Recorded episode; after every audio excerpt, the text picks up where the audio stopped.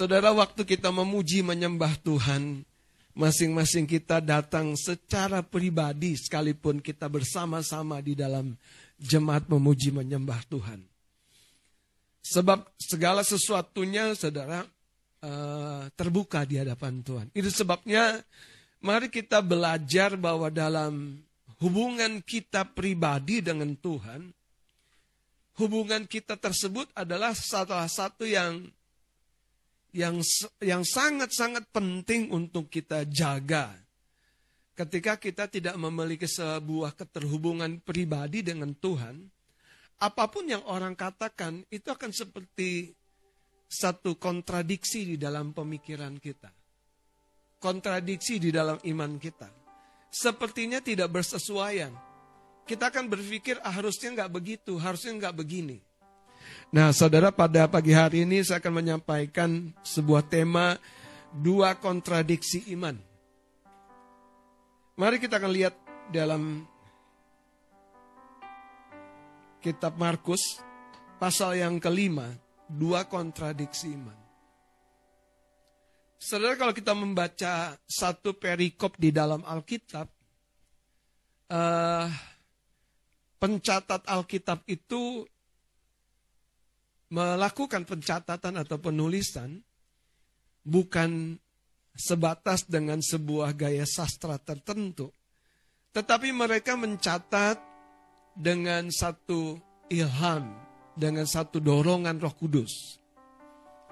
Itu sebabnya saya percaya di dalam bentuk corak, di dalam konteks catatan yang kita baca di dalam Alkitab, kita akan menemukan keindahan yang dimaksudkan oleh Tuhan. Ketika penulis-penulis Alkitab ini adalah orang-orang yang biasa, yang mencatat apa yang Yesus lakukan di dalam kehidupan ini. Markus pasal yang kelima, dari ayat yang ke dua puluh satu, Yesus membangkitkan anak Yairus dan menyembuhkan seorang perempuan yang sakit pendarahan. Bagian yang dimana seorang wanita dua belas tahun sakit pendarahan menjamah ujung jubah Yesus. Kita sudah ulas, Ibu Gembala sudah mengangkat juga topik ini. Tapi mari kita perhatikan dengan lebih jeli lagi, saudara, bagaimana Yesus pada satu kesempatan, satu perjalanan, dijumpai oleh dua orang yang sebetulnya kontras sekali. Tapi dua-duanya percaya kepada Yesus yang mengasihi dan mampu menolong mereka. Kita akan baca bergantian, saudara, dari ayat yang ke dua puluh satu. Nanti saya akan uh, berhenti di sana dan kita akan lebih dalam lagi belajar dari, dari firman ini. Saya akan baca ayat dua puluh satu, bab ayat dua puluh dua. Sesudah Yesus menyeberang lagi dengan perahu, orang banyak berbondong-bondong datang lalu mengerumuni dia sedang ia berada di tepi danau. Datanglah seorang kepala rumah ibadat yang bernama Yairus. Ketika ia melihat Yesus, tersungkurlah ia di depan kakinya. Dan memohon dengan sangat kepadanya, anakku perempuan sedang sakit, hampir mati. Datanglah kiranya dan letakkanlah tanganmu atasnya supaya ia selamat dan tetap hidup. Pergilah Yesus dengan orang itu, orang banyak berbondong-bondong mengikuti dia dan berdesak-desakan di dekatnya. Nah, sampai situ dulu, saudara. Dua kontradiksi iman yang kita akan temukan dalam cerita ini nanti akan menolong kita memposisikan diri. Kita di mana? Karena seringkali, saudara, iman kita tuh bisa diterapkan dalam cara yang berbeda dengan orang lain. Entah dengan pasangan kita, oleh istri atau suami kita. Sehingga kita berpikir, orang ini, pasangan kita, atau saudara iman kita, tidak percaya seperti yang kita percaya. Tapi pada kenyataannya, Tuhan bersedia menolong dengan cara apapun kita percaya kepada Dia. Karena sebetulnya dia melampaui metode. Dia melampaui cara-cara yang kita pikir menjadi sebuah jalan. Masalahnya adalah, apakah semua cara-cara yang kita yakini itu adalah sebuah sebuah prinsip. Sebuah hal yang tidak bisa ditawar. Ada yang bisa disesuaikan, ada yang tidak bisa ditawar. Nah, dalam cerita ini bagian yang pertama, Alkitab mencatat seorang kepala rumah ibadat, ayat dua puluh dua. Namanya siapa? Yairus.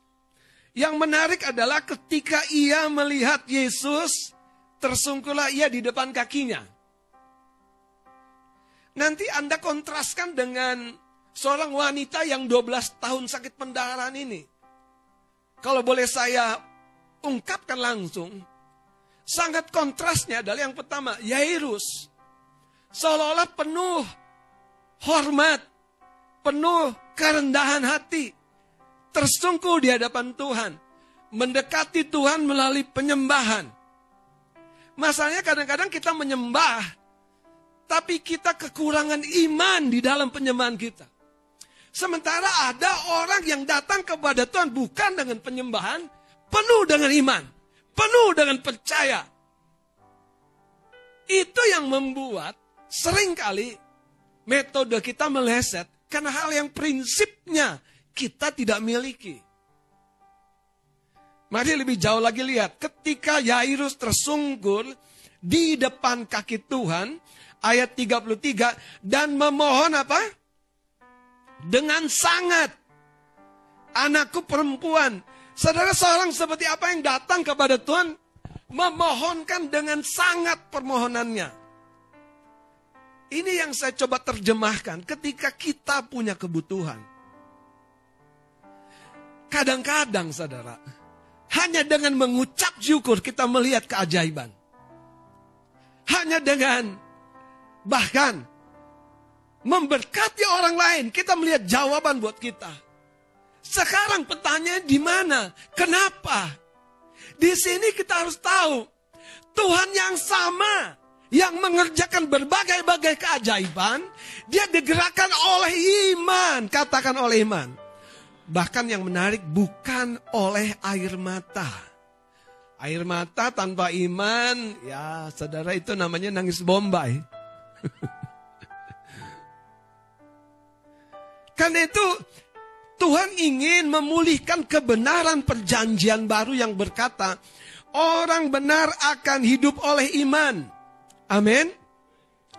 Roma pasal yang pertama ayat tujuh belas berkata begini, sebab di dalamnya nyata, yaitu di dalam Injil, nyata atau terang kebenaran Allah. Ini dia, apa kebenarannya? Yang bertolak dari iman dan memimpin kepada iman. Wow. Jadi segala sesuatu yang kita lakukan dalam iman, itu akan terhubung dengan kebenaran Injil. Tuhan mengasihi orang berdosa, Tuhan membebaskan orang sakit, orang lemah, Tuhan melepaskan mereka yang terikat oleh roh jahat, bukan oleh bayaran yang mahal, bukan oleh upaya-upaya yang keras, tapi oleh hati yang percaya. Roma pasal yang pertama ayat tujuh belas berkata, yang dan memimpin kepada iman seperti ada tertulis, orang benar, Orang benar akan Orang benar akan hidup oleh iman. Ini yang prinsip, saudara. Itu sebabnya ketika kita membaca ayat-ayat ini kita akan terperangah. Kenapa yang satu tersungkur memohon dengan sangat, tetapi yang lain tidak? Kita lanjutkan ya pembacaan kita. Ayat dua puluh empat, saya akan baca, nanti Bapak Ibu lanjutkan. Lalu pergilah Yesus dengan orang banyak itu, dengan orang itu. Orang banyak berbondong-bondong mengikuti dia dan berdesak-desakan di dekatnya. Lanjut. Menderita pendarahan. Ia telah berulang-ulang diobati oleh berbagai tabib, sehingga telah dihabiskannya semua yang ada padanya.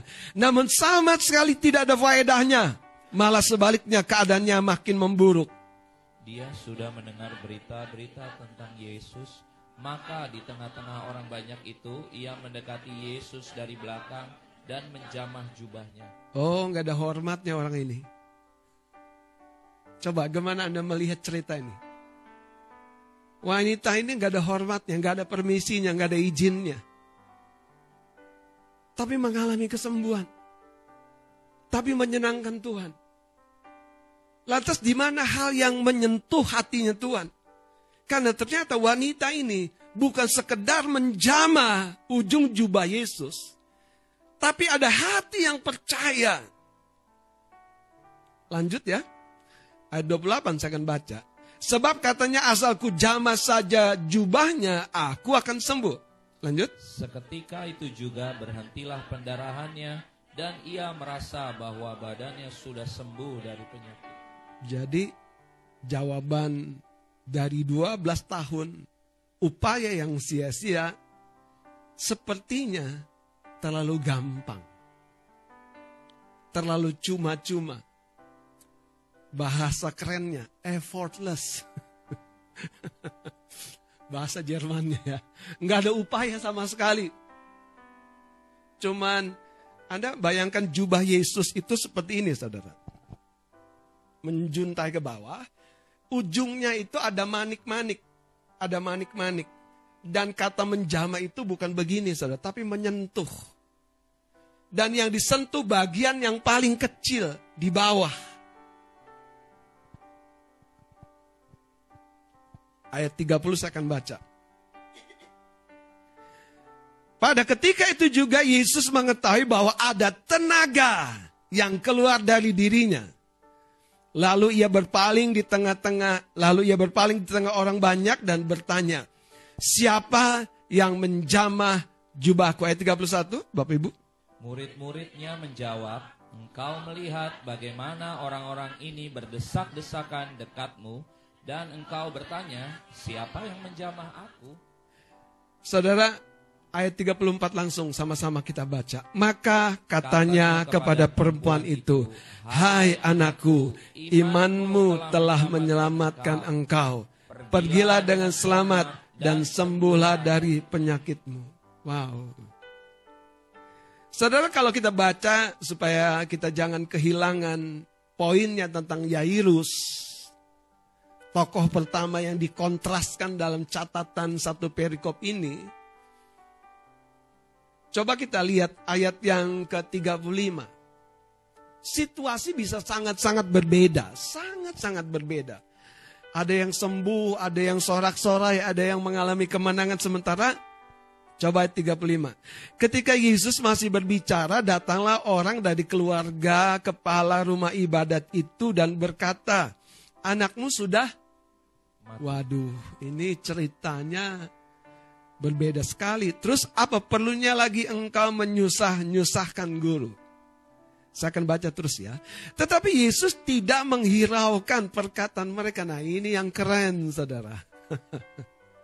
Yesus tidak menghiraukan perkataan mereka. Ada apa, saudara? Seringkali Tuhan, saudara, dalam dalam karyanya itu, dia dia seperti mengizinkan kita sampai di ujung jalan keyakinan kita, sehingga kita tahu bahwa di saat yang paling kritis sekalipun dalam pandangan manusiawi kita, buat Tuhan, buat Tuhan, buat Dia itu biasa saja. Itu sebabnya coba lihat ekspresi Tuhan Yesus menanggapi orang-orang yang sinis ini aneh menurut saya.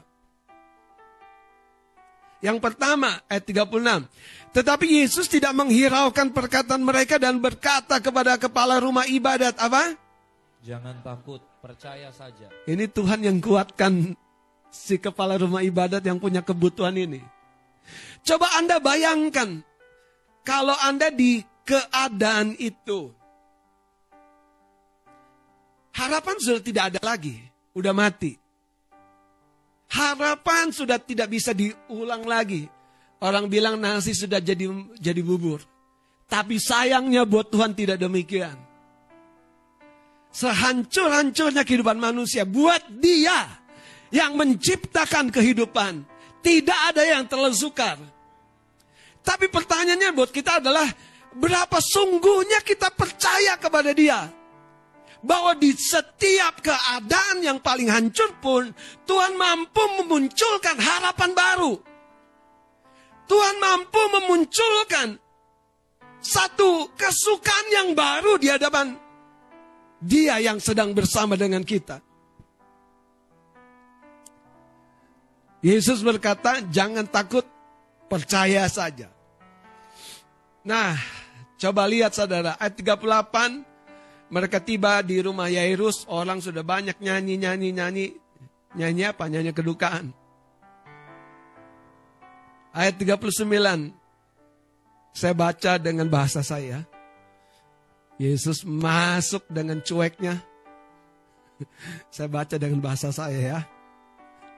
Karena Dia nggak menghiraukan orang-orang yang ribut ini. Ia masuk dengan cueknya dan berkata kepada orang-orang itu, mengapa kamu ribut dan menangis? Coba ekspresi Tuhan, wajahnya gimana ya? Dia waktu bilang, anak ini tidak mati. Kira-kira apakah wajah Yesus meyakinkan? Saudara, gimana sih kita membaca hatinya Tuhan? Membaca sikapnya Tuhan, membaca maksudnya Tuhan, gimana sih? Coba bayangkan waktu Yesus bilang, anak ini tidak mati. Percaya nggak kita? Kalau Tuhan bilang sekarang nih, masalahmu tidak terlalu berat anakku. Percaya nggak? Perkataan yang keluar dari mulut seseorang, yang mungkin kau tidak duga-duga. Percaya nggak? Di situ masalahnya, saudara. Kadangkala kita memenjarakan iman kita dalam konsep-konsep tertentu yang membuat justru kita tidak mengalami sepenuhnya yang memang sudah Dia sediakan. Yang sudah Dia sediakan.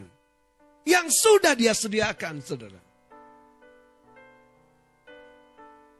Menarik. Mari kita lanjutkan. Ketika Yesus bilang anak ini tidak mati tetapi tidur, ayat empat puluh, tetapi mereka mentertawakan Dia. Inilah saudara yang seringkali menjadi perkara besar banyak orang yang belum mengenal Yesus. Sejauh mana kita mengenal Yesus itu? Yesus itu yang berkata anak ini tidak mati tapi tidur. Oke, saya tuntaskan ayat empat puluh satu. Ada satu perkataan yang dalam bahasa Ibrani dicatat tali takum, yang artinya, hai anak, aku berkata kepadamu bangunlah. Simpel sekali ya. Ayat empat puluh dua, seketika juga anak itu bangkit berdiri dan berjalan. Sebetulnya saudara, waktu Yesus berkata, hai anak, aku berkata kepadamu bangunlah, Tuhan sedang menyampaikan satu prinsip. Ketika kita menghampiri Dia, apapun pergumulan kita, dan bagaimanapun jalan yang kita bisa tempuh, yang pertama, kita harus memiliki satu iman yang bangkit, saudara. Iman yang bangkit. Kita tidak mungkin akan mengalami Tuhan yang sebetulnya selalu ada dan tidak bisa menyangkali kesetiaannya buat kita pribadi. Tidak bisa, Dia tidak bisa menyangkali kesetiaannya kepada setiap kita di tempat ini. Tidak bisa, saudara. Bahkan tidak mungkin. Tidak ada dalam kamus Tuhan. Dia berkata, aku akan meninggalkanmu sekalipun kau sudah sejatuh-jatuhnya. Tidak ada dalam kamus Tuhan.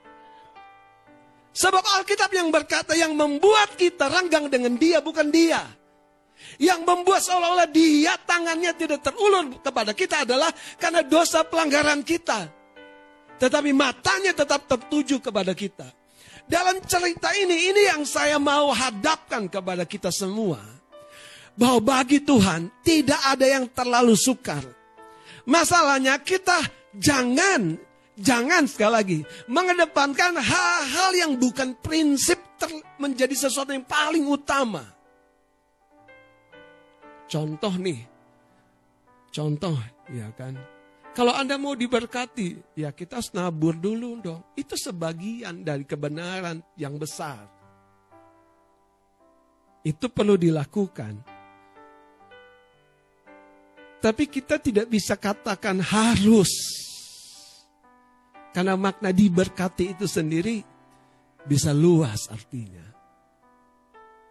Coba saya ajak saudara supaya paham. Dua kontradiksi iman ini sebetulnya sedang menyampaikan dua kebutuhan dalam hidup kita. Dan yang paling penting, Tuhan mampu memulihkan perkara-perkara yang lama, yang dua belas tahun, yang sepertinya tidak ada solusi, yang sepertinya tidak menemukan sebuah jalan. Tuhan mampu. Aneh ya. Perkara yang dua belas tahun tidak ketemu jalan, justru selesainya gampang sekali. Gampang sekali. Gampang sekali. Tapi perkara yang baru terjadi, itu perlu Yesus datang dan diminta letakkan tanganmu. Pertanyaannya buat kita adalah, kita mau menghidupi jenis yang mana? Saya suka godain teman-teman yang datang ke ruang doa. Masalah itu sebenarnya bukan ruang doa yang pertama-tama. Ruang doa itu cuma fasilitas supaya kita bisa lebih dalam lagi berdoa. Makanya saya bilang gini, kalau teman-teman di rumah mau sukar berdoa dengan lebih dalam, lebih kusuk, bersuara lebih kencang, datang ke ruang doa. Tapi kalau Bapak Ibu punya ruangan spesial di kamarmu berdoa, bisa kusuk, bisa tenang, ya enggak apa-apa. Haleluya. Amin. Cuman jangan jadi dua-duanya enggak dijalanin. Doa di rumah enggak, enggak kusuk-kusuk juga. Kurang doa juga enggak datang-datang juga. Haleluya. Coba colek kanan kirinya. Haleluya kau.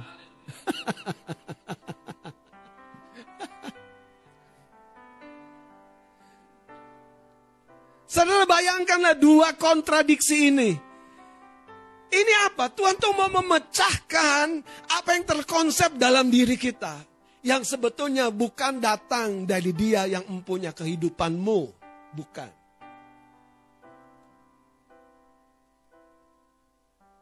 Lantas bagaimana dong Tuhan? Lihat saudara, pembacaan Alkitab ini menarik sekali. Dia sudah menyampaikan sebuah prinsip yang betul-betul prinsip. Lihat ayat tiga puluh enam, kita baca sama-sama. dua, tiga. Tetapi Yesus tidak menghiraukan perkataan mereka dan berkata kepada kepala rumah ibadat apa? Jangan takut, percaya saja. Ketika engkau dan saya mengalami Tuhan, percaya saja. Ketika engkau dan saya mendekati Tuhan, jalan yang mudah atau jalan yang sukar, percaya saja. Entah Anda sudah lihat awan sebesar telapak tangan itu kan kalau doanya Elia, atau belum, percaya saja. Betul nggak? Kadang-kadang kita tuh punya pakai metode, belum kelihatan tanda-tandanya Tuhan tolong. Nggak usah lihat tanda-tanda, percaya saja.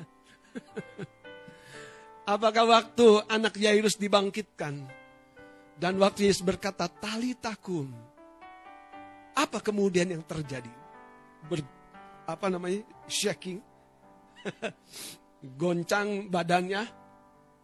Anak ini bangun spontan.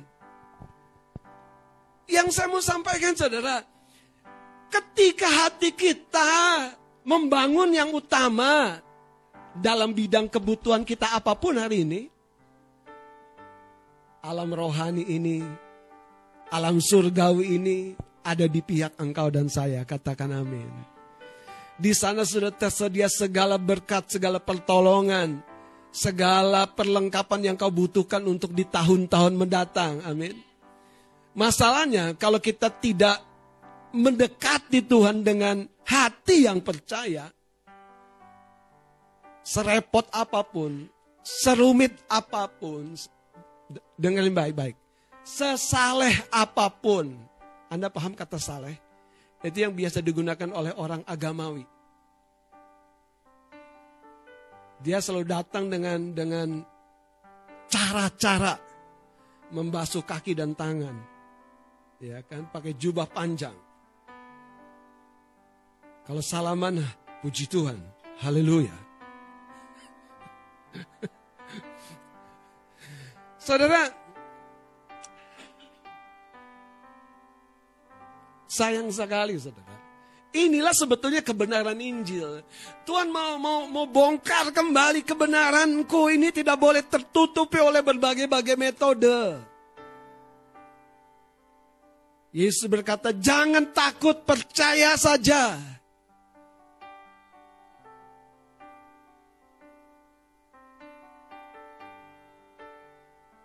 Ada tiga hal yang saya mau bagikan. Yang pertama, kenapa dua kontradiksi iman ini, saudara? Ini adalah gambaran mereka yang hidup dalam berbagai-bagai aturan, yaitu orang Yahudi. Orang-orang yang penuh dengan ritual agama Yahudi. Kenapa? Karena kita tahu setiap agama itu penuh aturan. Dan di dalam agama Yahudi, imam yang boleh datang mendekat ke ruang kudus, ruang maha kudus. Waktu Yesus mati, tirai pemisah itu terbelah.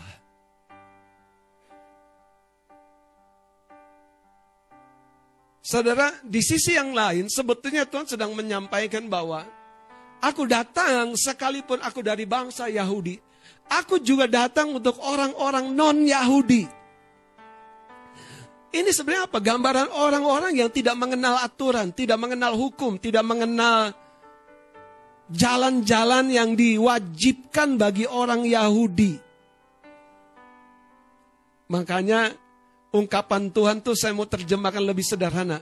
Kata percaya saja tuh artinya gini, percaya titik. Betul gak sih coba? Coba saudara lihat ayat tiga puluh enam. Karena kadang-kadang saudara kita, kita meleset dari kata percaya. Ayat tiga puluh enam. Tetapi Yesus tidak menghiraukan perkataan mereka dan berkata kepada kepala rumah ibadat, jangan takut apa? Percaya saja. Percaya titik, percaya. Only believe. Percaya saja. Jadi percayanya itu yang harus kita concern, pedulikan. Kita sungguh-sungguh percaya nggak dengan firman? Kita sungguh-sungguh percaya nggak dengan perkataan Tuhan? Kita sungguh-sungguh percaya nggak dengan apa yang Dia rencanakan? Waktu kita sungguh-sungguh percaya. Nah, Yesus waktu melihat orang banyak bisa menggoyah iman si Yairus. Itu sebabnya Tuhan apa? Datang kepada Yairus. Sambil mengabaikan orang-orang yang tidak percaya, Dia bilang kepada Yairus, jangan takut, percaya saja. Percaya saja. Saudara, setiap orang yang percaya, dia akan menuai hasil dari imannya. Katakan amin. Hal yang pertama yang penting untuk membuat kita bisa, saudara, memiliki iman seperti yang Tuhan mau. Yang pertama, kita harus sadari, apakah di balik kebutuhan kita, kita punya pengharapan. Saya terangkan ya, supaya Anda paham kalimat saya. Zakaria, orang tuanya siapa? Yohanes Pembaptis. Punya kebutuhan. Tapi sudah sekian lama, usia tua, dia tidak percaya lagi. Dia tidak punya pengharapan lagi. Dia sudah menolak segala rumusan yang memungkinkan mereka menjadi suami istri yang dikaruniai anak. Sudah menolak. Gabriel makanya sampai bikin apa? Bisu sajalah kamu sementara. Bikin repot. Dibikin bisu mau. Haleluya. Coba apa kebutuhan kita dan apakah di dalam kebutuhan itu kita punya pengharapan. Apakah kita punya pengharapan? Kenapa saudara? Level pengharapan kita itu yang menentukan kita berani mendesak maju atau berani tersungkur di depan kaki Yesus. Itu saudara, kalau Anda tidak punya pengharapan di dalam kebutuhan kita tadi, kita nggak jadi dua-duanya, itu masalah besar. Tapi kalau kita punya pengharapan, sekalipun kita penuh aturan seperti Yairus, kita akan tersungkur dan memohon dengan sangat dan berkata, Guru datanglah, letakkan tanganmu. It's okay. Aku turuti apa yang kau mau. Betul kan? Wow, luar biasa. Tetapi yang menarik, tidak kalah dahsyatnya saudara, satu orang yang dua belas tahun sakit pendarahan, dia punya kebutuhan, tetapi kenapa dua belas tahun membuat dia tidak keok? Kenapa dua belas tahun dia tidak mundur? Kenapa dua belas tahun dia tidak lari dari masalahnya? Kenapa dua belas tahun dia tetap fight, tetap fight, tetap fight? Kenapa saudara? Karena dia yakini pengharapannya. Menurut Anda, apakah dia beruntung? Sangat-sangat tidak beruntung. Dengerin saya, saya terjemahkan. Yang pertama, dia baru mendengar berita-berita tentang Yesus. Di tahun kedua belas, setelah segala sesuatunya makin buruk, makin hancur, makin lemah. Keuangannya habis, betul kan? Terus keadaannya makin parah kan? Beruntung tidak? Tidak beruntung. Tapi Tuhan mampu membalikkan keadaan itu. Katakan amin. Karena itu saudara, kenapa Tuhan memberikan tiga prinsip? Iman, kasih, dan pengharapan. Coba Anda selidiki hatimu. Apakah pengharapanmu masih cukup kuat? Menjadi energi yang mendorong engkau. Untuk datang tersungkurkah? Atau untuk menyeruak dari belakang menjamah ujung jubah Yesus? Itu pengharapan. Kalau kita kehilangan itu, kita akan berkata, ya sudah, aku akan begini-begini saja. Tapi Alkitab mencatat dua kontradiksi iman. Yang dua-duanya mendapat sebuah hasil yang menakjubkan dalam kebutuhan mereka. Yang kedua, saudara. Ini yang sedikit Ibu Gumala sudah sampaikan kemarin. Tergantung berita yang kita terima. Anda paham? Wanita yang dua belas sakit pendarahan itu, di tahun kedua belas itu dia baru dengar berita-berita tentang Yesus. Kenapa? Karena ternyata Yesus datang di lingkungannya, di kotanya, di desanya.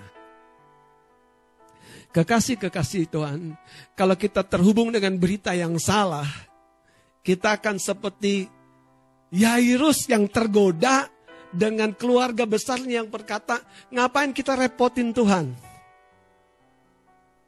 Ngapain kita repotin Tuhan? Padahal Tuhan berkata, nak, kapan aku repot untuk menyembuhkanmu? Wong aku berkata semuanya jadi. Aku berfirman semuanya jadi. Apa yang repot? Masalah banyak orang tuh sini, persepsinya. Takut ngerepotin abang. Emang repot. Repotin Pak Gembala, repot. Yang repot adalah kalau Anda bermasalah. Udah babak belut baru, tolong dong, Om, tolong dong. Nah itu repot tuh. Sekalipun saudara, di dalam kacamata Tuhan, tadi, yang baru bermasalah, baru meninggal, atau yang dua belas tahun bergumul, semuanya tidak ada yang repot. Amin, amin. Coba kasih tahu kanan kirimu, bagi Tuhan gak ada yang repot.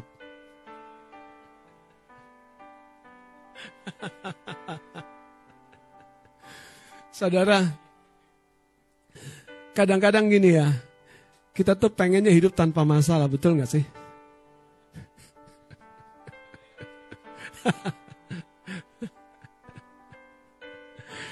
Tapi dengerin kabar baiknya, itu bukan kehidupan yang Tuhan karuniakan yang berlimpah-limpah. Tuh, hidup yang Tuhan karuniakan berlimpah-limpah itu bukan berlimpah masalah, berlimpah solusi. Berlimpah solusi bukan hanya untuk diri kita, tapi untuk kita bagikan buat orang lain. Karena itu jangan takut saudara dengan kebutuhan. Jangan takut dengan masalah. Jangan takut. Yairus datang, undang Yesus, letakkan tangannya. Tapi satu orang kontras sekali. Boro-boro ngobrol, boro-boro menyembah. Coba Anda taruh di sini. Boro-boro ngobrol sama Tuhan. Izin permisi ya guru, aku colek engkau dikit aja. Eh, kasih muka aja sama Yesus, enggak? Halo? Bener apa bener sih? Jadi jangan ngomong, Tuhan gak dengar doamu. Hei, bener gak sih? Menurut saya karena itu kontras sekali dengan Yairus. Yairus sopan, menyembah, merendah, dan memohon dengan sangat. Memohon dengan sangat. Tapi wanita yang sakit dua belas tahun ini, nggak tahu dia dapat metode dari mana. Makanya jangan terlalu pusing dengan metode. Pusinglah kalau imanmu merosot lemah, nggak ada pengharapan, nggak ada keyakinan. Wah, itu repot, saudara.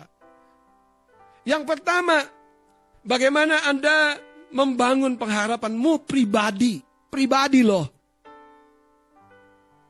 Karena banyak orang tuh yakin, dia mah pasti ditolak. Lah, kamu gimana kamu? Kamu, dia mah pasti ketemu jodohnya. Nah, kamu gimana? Kamu gimana? Dia mah pasti punya rumah. Nah, kamu, kamu gimana? Kamu! Kadang-kadang saya ketemu banyak orang tuh yakin. Ngelihat orang yakin, ngelihat dirinya gak yakin. Ngelihat orang suka cita, ngelihat dirinya masalah. Wah, lu mah pasti dikasih Tuhan. Kayaknya, apa namanya, rohani sekali. Lah kalau kamu gimana? Ah, gue mau udah lama ditinggalin Tuhan. Cie.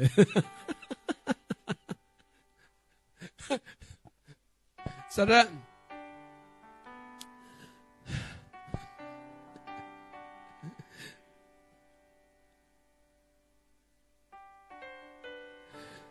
saya udah lama gak sakit. Dan hari kemarin, dua hari yang lalu, cukup cukup cukup mengganggu flu. Dan sampai tadi malam. Nanti sore ada pelayanan lagi ke Cijantung, daerah Cijantung, sebuah gereja. Kok pas ya? Pas ada pelayanan butuh fisik, pas puasa pula. Pas sakit pula. Makanya Mas Kris, haleluya kan? Kok pas ya? Saudara tahu gak sih? Uh, kondisi kita tuh unik, saudara. Kita jangan-jangan cari solusi dengan mengandai-andai. Makanya bayangkan kalau wanita dua belas tahun itu menjadi seperti Yairus. Datang dari depan, tersungkur. Guru, tolong aku, aku gak layak engkau sentuh. Apalagi menyentuhmu. Haleluya. Hidup ini penuh dengan drama kosong. Coba, Anda paham gak? Tapi kalau Yairus, konsepnya memang beda. Dia kepala rumah ibadat, penuh aturan. Datang sama Tuhan harus angkat tangan, menyembah dengan segenap hati, maka dia akan melawat kita. Iya benar, itu gak ada yang salah, saudara. Itu gak ada yang salah. Tapi bayangkan wanita dua belas tahun sakit pendarahan ini. Gimana kita mau bilang salah dia? Lebih gampangnya, lu ikut aliran mana lu? Wah, aliran sesat nih. Nggak doa, eh benar gak sih? Wanita itu sembuh bukan dengan doa. Jadi banyak masalah kita tuh, maaf ya, bukan mengecilkan doa. Tapi iman. Kebanyakan doa cuma mengerengek. Kebanyakan doa cuma memohon, mohon, memohon, mohon. Tapi gak ada kepercayaan, gak ada pengharapan. Ngerengek, saudara. Tapi wanita ini sama sekali tidak memohon. Sama sekali tidak memberi muka sama Tuhan. Bahkan kalau Anda jadi muridnya Yesus, Anda akan apain tuh wanita itu? Enak aja kamu colong kuasanya Tuhan. Kamu mencuri kuasanya Tuhan. Itu kan bahasa-bahasa yang, karena dia gak permisi sama sekali. tapi justru Yesus disenangkan. Wah. Wow. Anda mau jadi yang mana? Aku mau jadi Yairus aja, sok. Coba colek kanan kiri, kamu jadi Yairus atau wanita dua belas tahun sakit pendarahan.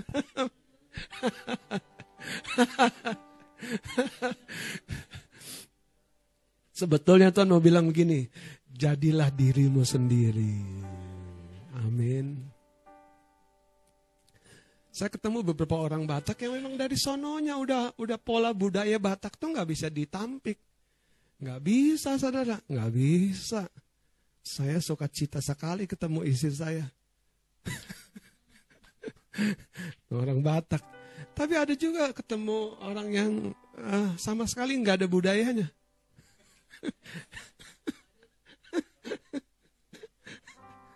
Tahu nggak yang nggak ada budayanya tuh? Itu namanya kanak-kanak. Mau kanak-kanak dari suku apapun nggak ada budayanya, anak. Makanya kanak-kanak yang disukai Tuhan Yesus. Nggak ada izin, nggak ada permisinya. Ah, pokoknya peluk aja kakinya, tomplok aja. Kita yang mana? Sekarang bagaimana engkau mengekspresikan imanmu? Aku nggak bisa doa, bang. Aku tidur bertiga sama saudaraku di kamar. Hei, emang menurutmu doa itu gimana? Betul kan? Anda Yairus kan? Iya kan? Kalau doa harus kusuk satu kamar sendirian. Kalau doa harus tenang. Tenang, tenang. Harus setel musik dulu, lembut, lembut, lembut. Coba, atau Anda wanita dua belas tahun sakit pendarahan, dengar cerita tentang Yesus, percayai, melangkah, bertindak. Yang ketiga, saudara, ini dia yang penting. Saya mau tutup di poin ini.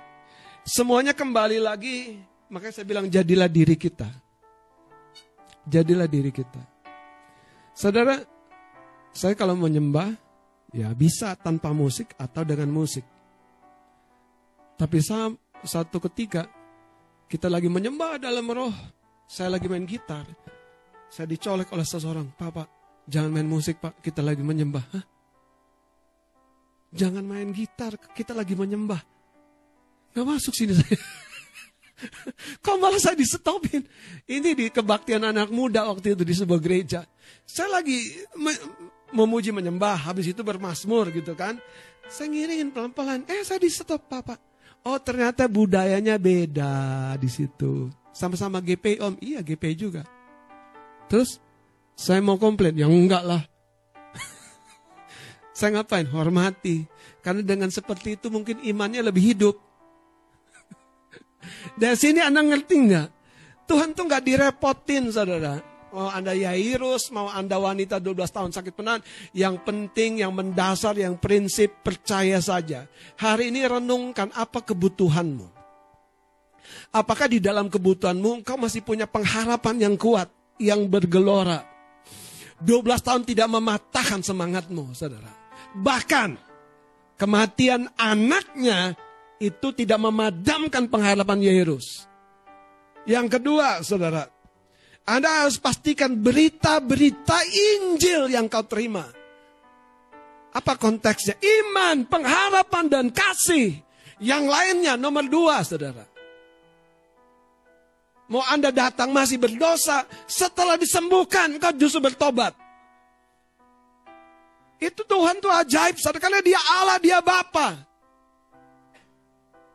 Yang sering menjadi masalah kita terjebak di antara dua kontradiksi ini.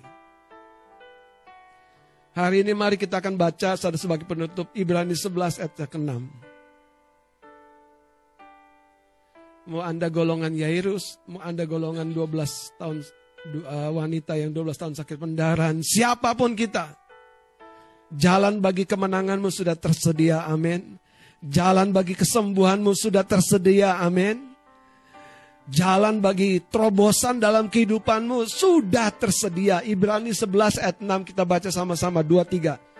Tetapi tanpa iman tidak mungkin orang berkenan kepada Allah. Sebab barang siapa berpaling kepada Allah, ia harus percaya bahwa Allah ada dan bahwa Allah memberi upah kepada orang yang sungguh-sungguh mencari Dia. Saudara, tantangan kalau kita flu adalah sulitnya kita menyembah memuji Tuhan. Itu tantangan.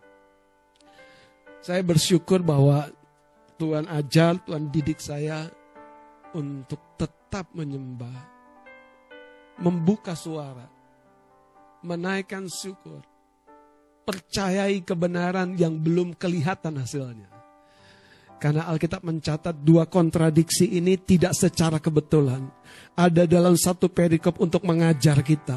Siapapun kita, siapapun kita, siapapun kita, bagi Tuhan, yang sudah lama menjadi pergumulan kita atau yang baru terjadi, tidak ada yang terlalu besar bagi Dia. Dia sanggup, amin. Dia mampu menolong kita, amin. Mari kita bangkit berdiri.